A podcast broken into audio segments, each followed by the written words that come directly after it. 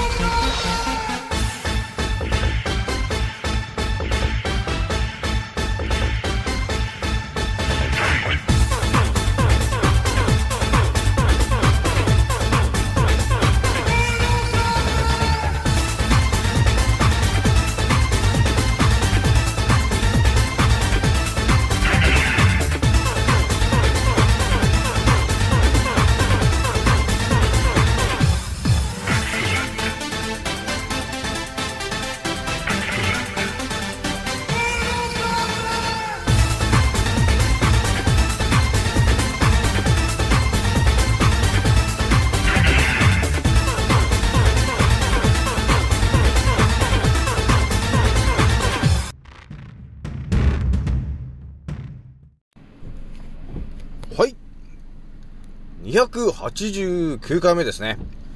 賢者の戦闘プログラム第186弾、始めさせていただきます。創造戦オメガ号、宇宙一の免疫力マスター、青木丸でございます。今から話すことは、私の個人的見解と、おとぎ話なので、決して信じないでくださいね。はい。ではですね、今回お伝えするのはですね、えー、いつもの通りね、えー、インスタのね、ちょっと告知でお伝えしたんですが、えー、まず一発目にね、えー、私が最近お伝えしてるですね、タルタリア帝国。この話なんだけど、やっぱりね、あの知ってるか知らないかで、本当にね、なんていうのかな、あの考え方がね、ほんとすごい変わってしまうなと。えー、ほんとね、根底から考え方が変わる説と。えいう話をまず一発目にしてですね、えー、二発目にですね、え、最近私が語っている、あの、周波数とかね、え、その辺の話からすると、え、結局ね、え周波数と呼ばれてる、要するに振動ですよね。だから、この地球と呼ばれてる範囲で起きてることが、えそれの大元がですね、振動だと。振動だということが分かってしまった時に、さあ、どんな感じでね、やっぱり考え方の軸が変わってしまう説と、えいう説をお伝えしようかなと、えー、思ったんだよね。で、3発目にね、えー、いつもの通り、え、気軽に DM くださいねのね、えお話をね、えしようと思います。はい、どうですね、今回がですね、え気づいた方と、えー、覚醒した方がですね、えー、一番注意しなければならないことと、えー、その立ち回り方の、えー、何段目かはちょっと待ってね、えー、今回今忘れましたんで、また明日お伝えしますけど、じゃあまずね、えー、一発目からちょっとお伝えするんだけども、えー、まず一言皆さんに言っておくのがですね、いや昨日のね、あの配信の時に、の、なんかね、鼻声っぽくなってたと思うんだけど、いや、私はね、風邪は基本的にまあ引かないタイプなんではあるんですが、やっぱりね、ちょっとね、この雨とかがね、降ってきちゃうと、まあ、昨日も雨降ってましたけど、やっぱね、あのー、鼻がもともとそんな強くはないみたいなんで、ついついね、あのね、くしゃみをしてしまったわけなんですよ。あのね、くしゃみとかしちゃうとね、やっぱりね、鼻の中で、その、汚れてるやつがね、やっぱりね、あの、広がっちゃうみたいなんですよね。だからそうすると、あの、結局、あの、鼻声とかになっちゃうから、おいおいと、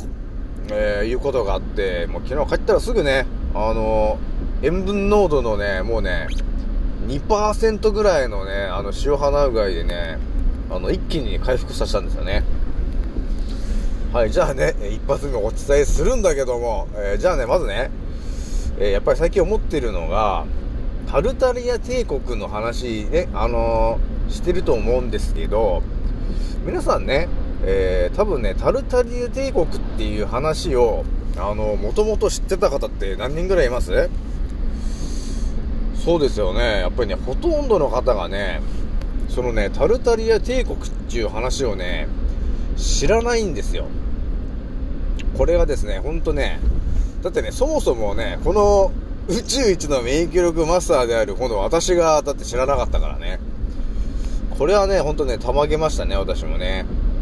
本当に、あのー、地球とね、呼ばれてる範囲のいろんなね、いろんなジャンルのね、ことについて、えー、日々考察をしていってるこの私がですね、そしてね、世界の歴史も、えー、ゼロからね、えー、考察して、イルミナティだ、ね、えフリーメイソンだ、えロックフェラーだってね、えね、そんな感じで調べていってたはずのこの私がですね、なんでその、タルタリア帝国の話を知らねえんだと。え、いうことがあったんだよね。で、これはこれでまたやっぱり衝撃受けたんだけど、やっぱりね、今となってはね、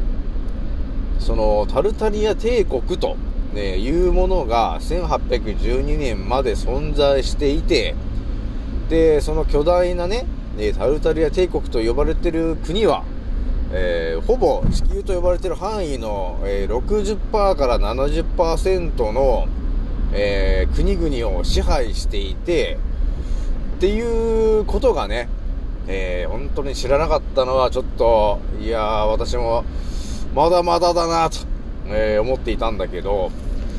まあでもね、えー、知ってしまったからやっぱり今皆さんにお伝えしてるんだけど、やっぱり皆さんもね、思うと思うんですよ。このタルタリア帝国というものが存在したんだよと、えいうことについて、知ってる人とね、まあ知らない人がいると思うんだけど、まあ、私のチャンネルを聞いてる皆さんはね、えー、タルタリア帝国と呼ばれてるものがあったよと、えー、いう話の情報が頭に入ってるから、多分ね、何かしら自分で考察するときに、多分引っかかってくると思うんだよね。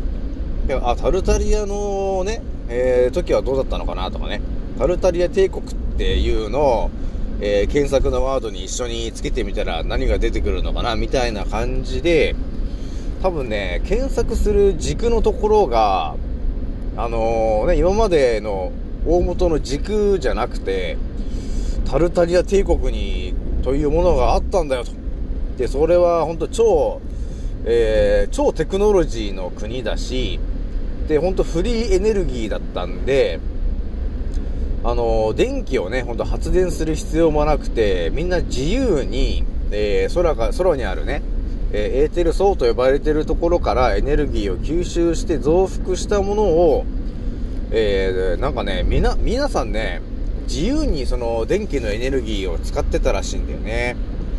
だからね、みんな自由なの。だからすごいよなと思ってたんですよ。今だってね、家でなんか電気を使おうとしても、常にこう、電気代だ、電気代だってってお金をね、えむしり取られるっていうシステムになっちゃってるんですけど、これがね、1812年のタルタリア帝国のその時代は、だってお金が電気代かからないんだからすごい話だよなって思いますよね。そうするとね、だから車の、とかね、電車とか飛行機とかね、いろんな今当たり前にあるものもその時にはもう存在していてね、その、動力がだってフリーエネルギーなんだから、本当は今までの常識が覆っちゃうよね、と、えー、いうことがあるんで、だから、この話が頭に入ってる人と入ってない人だったらね、ほんとものすごい差があるなと、えー、思ってんだよね。だってね、何かを開発するって言ったって、多分ね、当たり前と常識の思考の人だったら、あの、なんていうのかな、車を作ったりとかっていろいろあの考えるわけですよ。だからね、空飛ぶ車がとかっていろいろ考えると思うんだけど、実はもうすでに、そのね、1812年に亡くなった、破壊されちゃいましたけど、タルタリア帝国という超古代テクノロジーの文明があって、下手をするとですね、もうほんと1600年とか700年にはもうすでに、あの、空飛ぶ飛行機とかね、え、空飛ぶ車だったり、え、あとは電車とかね、そういうものが当たり前に存在していたと、え、いうことが分かってしまったときに、多分ね、あの何かを作ろうと発明しようっていういう考え方もね、根底から覆っちゃうと思うんですよ。ね、だってね、みんな当たり前と常識だとね、多分ね、あの、縄文時代みたいな原始人ぐらいから始まって、今やっと2021年になって、ここまで、えー、文明が進化したんだと、えいうふうに思ってるんだけど、いやいやと、えー、タルタリア帝国という情報が入ってきたらですね、もうね、えー、過去の文明で、今のこの2021年、えー、迎えてるこのテクノロジーがあると思うんですよ。だからスマホとかね、え、スマホだ、テレビだってあると思うんですけど、え、私が想像するにもうタルタリア人の世界ではもう多分当たり前にスマホというものも下手したら電話とかみんな持ってたと思うんだよね。これが多分ね、あの、本当に当たり前になってると、だと思うんですよ。でもそれを、その歴史を我々知らされてないから、そういう発想にならないですけど、今のテクノロジーよりももっとすごいテクノロジーを持っていたと、えー、するのであれば、間違いなくみんな、えー、スマホみたいなものを持っていて、えー、いろんな人とね、会話できたと思うんですよね。だからそれが当たり前になっていたと。えー、そういう話もね、浮かんでこないよね。だから知らないと浮かんでこないからね。えー、だから多分ね、あの、タルタリア帝国の話が頭に入っている人と、えー、ただの当たり前と常識だけのね、支配層が植え植え付けてきた、えー、教科書で育った人、でその二人が並んで、じゃあ何かを開発してくださいって言った時に、本当に作るものっていうものがね、圧倒的なものを作るよなと、えー、いうことになるよなと思ったんですよ。やっぱりね、それは知ってるか知らないか、ただそれだけなんだけど、絶対ね、タルタリア帝国のことを知ってる人たちは、だってスマホも別に作らないし、多分空飛ぶ車も作る必要ないと思ってると思うんだよね。だってもう昔にもう存在してたから、だから、その存在を知ってた人で、今、そのタルタリアのことをね、頭に入ってて、じゃああなたは何を今作りますかって言ったら、多分ね、えー、結構な確率で、あじゃあフリーエネルギーの、あのシステム作りたいなっていう人がね、続々と現れると思うんだよね。それ私もそれを思ってんだよね、と。まあでもあまりオープンにそれを作ろうとすると、えー、支配層どもに、え存在を消されると、えいうリアルな話が出てきちゃうから、えー、皆さん多分ね、何人かは多分それ挑んでてやろうとしてるとは思うんだけど、多分ね、やろうとして成功した人は、えー、消されてる可能性があるよね。えー、ということがあるので、えあまり確信につきすぎると、え支配層から、えリアルにやられると。えー、いうことがあるので、まあ、このさじ加減が難しいんですけどね。まあ、なので、やっぱりね、タルタリア帝国と呼ばれてるもの、えー、それの存在とどういうことをやっていたのかと、えー、いうことを分かってる人と、えー、分かってない人がいたときに、本当にものすごい差が出るので、え、皆さんね、この私のチャンネル聞いてる皆さんは、え、多分ね、ものすごい運がいいと思うね。えー、私はまさかタルタリア帝国にの話に到達するとは思ってなかったからね。それは私のラジオの一番目から聞いてもらってる方であればわかると思うんだけど、なんていうのかな、あの、私もね、ラジオを毎日やりながら常に進化していってるなと思ってるからね。えー、なのでまた新しい情報が入ってきたらすぐに皆さんにお伝えしようと、えー、思ってますからね。じゃあね、二つ目の話なんだけど、えー、このね、地球と呼ばれている範囲にあるものが全て、えー、振動しているんだと。何かしらの周波数を発信しているんだと、えー、いう情報が、あのー、分かった時に、えー、私もね、あのー、なんていうのかな、大元のやっぱり軸がね、変わったんだよね。これ多分聞いてる皆さんもなんとなく共感してくれる話だと思うんだけど、やっぱりね、あの、我々、あの、学校とかで当たり前と常識を刷り込まれてくるから、本当なんていうのかな、前提のものっていうのがあると思うんですよ。で、私もいろいろね、前提のものがあったんだけど、それが全て、その地球と呼ばれてる範囲がね、えー、全て振動しているんだと、えー、いうことが分かったときに、なんか全てのなんていうのかな、考え方とか、えー、それに何かしらをやる、やる行動について、えー、全てが、えー、振動だと考えると、ちょっとやっぱりやり方とか変わるよなと思ったわけ。まあ、例で言うとですよ。まあ、自分のね、今、私が仕事とかで、よく段ボールとかをこう、作るじゃない。だから箱を組み立てて、こう、クラフトテープみたいのを貼って、この H 張りみたいな、で貼るんだけど、いや、それをね、貼るときはまあいいんだけど、それを剥がすと。剥がすという作業をするときに、今まではね、あのー、そーっと剥がしたりしてたわけですよ。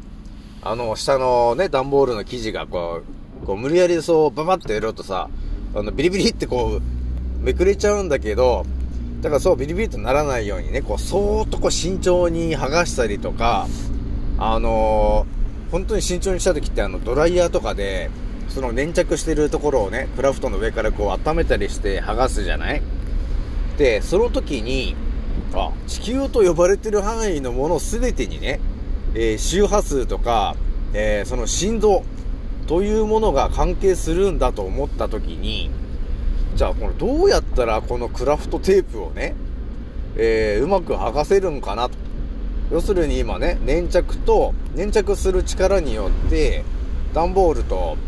そのテープがくっついてるわけ。それを、えー、うまく剥がすためには、どうすればいいのかと、えー、いうことについて、心臓なんだと、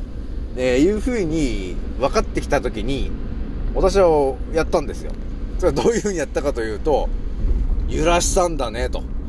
揺らしながら、そのクラフトを取るわけ。揺すりながらね。そうすると、なんだか結構スムーズに取れるな、ということに気づいたんだよね。だから、なんていうのかな、ほんとね、その振動、揺らすっていうことについて、その力はですね、とても、えー、強い、さらになんかテクニックで言うとね、結構ね、いい感じに進むなと、えー、いうことに気づいたわけ。で、もう一つ言うとですね、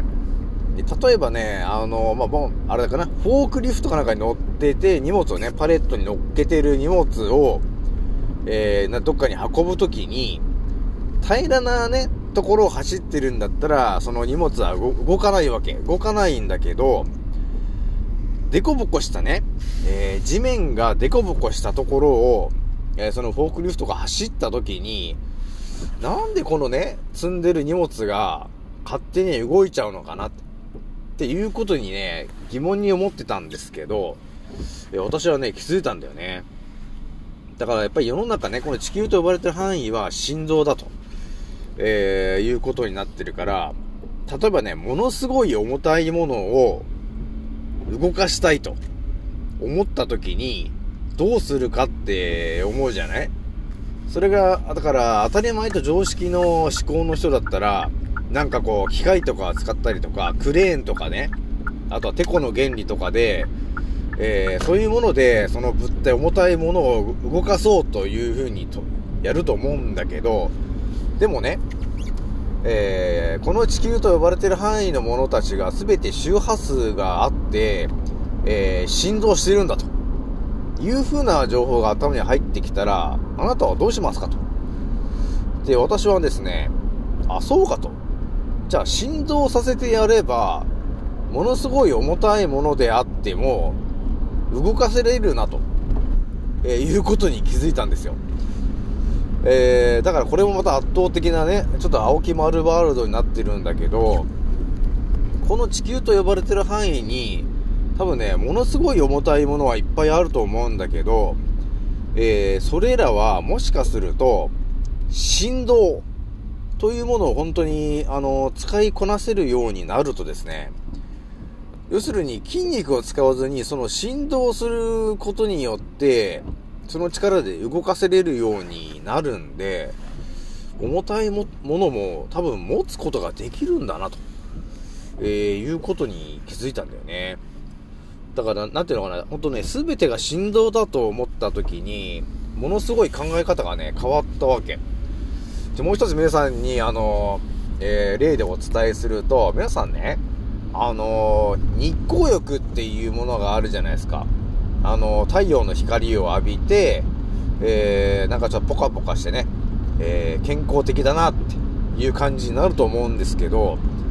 なぜ日光浴をすると、えー、体にいいんですかというところについて、あまりね、具体的にその答えを、えー、知らないと思うんですよ。で、私もなんとなくでしかね、とりあえず、あの、太陽の光に当たってると、なんかこう、ビタミンの D みたいのができて、えー、免疫力が上がるんだよ、みたいなぐらいしか知らなかったんですけど、この話について、えー、地球と呼ばれてる範囲が、にあるものがね、す、え、べ、て周波数と振動で、を発信してるんだよと、えー、いうことの情報が入ってきたときに、じゃあ改めてその日光浴と、えー、呼ばれてるものは一体な、どういう効果を出すのかなと、えー、いうことを、えー、考察したときに見えてくるのがですね、えー、あのー、要するに光と、ね、呼ばれてるものも全て、えー、振動と周波数なんだよね。なので、太陽の光というものも、要するに、え振動と周波数になってて、で、それがどれぐらいの周波数かというと、この人間が喋ってる周波数がね、ちょっと前回お伝えしたんだけど、まあ大体300から100ぐらいのね、だから100から 300Hz ぐらいの、えー、言葉がそれぐらいの周波数なわけ。で、少し前にまたお伝えしたのはね、病気になる、え、周波数だよって体の話したと思うんだけど、だから人間の体がね、健康である周波数が 62MHz から 78MHz とかって、えいう話したと思うんだけど、その日光と呼ばれてるものの周波数は一体どれぐらいなんですかと、えいうところについて調べたときに、えー、そのね、テラなんですね。テラヘルツなんですよ。要するに3倍の細かい振動になっていると、えー、いうことになってたわけ。だから喋ってるのが100から300ヘ ,300 でしょと。で、体のね、えー、細胞たちは 62MHz から、えー、78MHz になると。で、これが太陽の光とかの、そういうね、えー、光あると思うんだけど、えー、そういうものだはですね、テラヘルツと、えー、呼ばれてる、えー、そういう、それぐらいものすごい細かい、えー、周波数と振動のものなんですよね。ということが分かると、え、日光浴をすると一体どうなっているのかというとですね、その日光の光に体が触れるとですね、えー、テラヘルツと呼ばれてるものすごい細かい振動を受けているわけ。体が。そうすると、我々の体に、のね、えー、細胞たちは、まあ 62MHz とか、それぐらいのヘルツなんだけど、そのヘルツたちがですね、まあ、そのヘルツ、その細胞たちが、え細かい振動を受けることによって、活性化するわけですよね。揺らす、揺らされてるから。だから、えー、体にいいんだよ、ということだったんだよね、ということなんですよ。だから深い話ですよね。だからまあ皆さんもね、えー、こんな感じで、世の中は心臓なんだよ、と、え、いうことで、皆さんね、考察してもらえると、本当にね、あのー、なんていうのかな、いろんな情報があるところの、えー、本質が分かってくることになるので、ぜひともね、えー、周波数とか振動というものについて、ちょっとね、疑問に思って調べてみることをお勧めしますと。はい。ではですね、次3回目ですね。3回目は、あのー、気軽に DM くださいねのね、えー、お話なんですけども、えー、やはりですね、今ね、あの、まあ、いろんな方から DM もらってますけども、結構あれなのかなあの天候が悪くて、あの頭痛とかね、えそういうものを、え起こしてる方っていうのは結構いるのかなまあ、私も結構そういう情報をいただいているんだけど、だから今、ちょっと関東が雨降ってると思うんだけど、それで今体調を崩してる方は結構いるのかな？結構でもね、あの、免疫が低い方は今多分ね、あの、くしゃみが止まんなくて、えー、蓄膿症とかね、花粉症みたいな症状になってる人は結構いると思うんだよね。えー、なので、まあ、そういう方いたらですね、気軽にちょっとね、えー、DM をくれるとですね、えー、分かってる、分かること、分かってることがあれば、えー、皆さんにちょっとね、お伝えするので、えー、気軽にね、DM してきてほしいなと、えー、思います。で、あとはね、えー、腸内環境をね、整えたいよ、青木丸さんと、えー、いう方がいたらですね、えー、私がバシッと、えー、お伝えするので、気軽にね、えー、DM してきてください。はい。ではですね、今回これぐらいにしときます。次の音声でまたお会いしましょう。またねー。もうそろ大空の彼方曇り空がはけてく時計は午後5時回ってるそれでも遅くはないんだ目を閉じて考えるふりはもうやめにして誓ったんだ今の俺ならばきっとどここまでも今俺は旅の途中この広い未来で俺は何か見つけられるかな不安だけど今飛び立つ俺のエアプレイ今飛び立つ俺のエアプレイこのワクワク抱いて明日へ飛び立つんだ、oh yeah、いざ着陸させる俺はまるでパイロット Yeah どこにでもある小さなしがらみ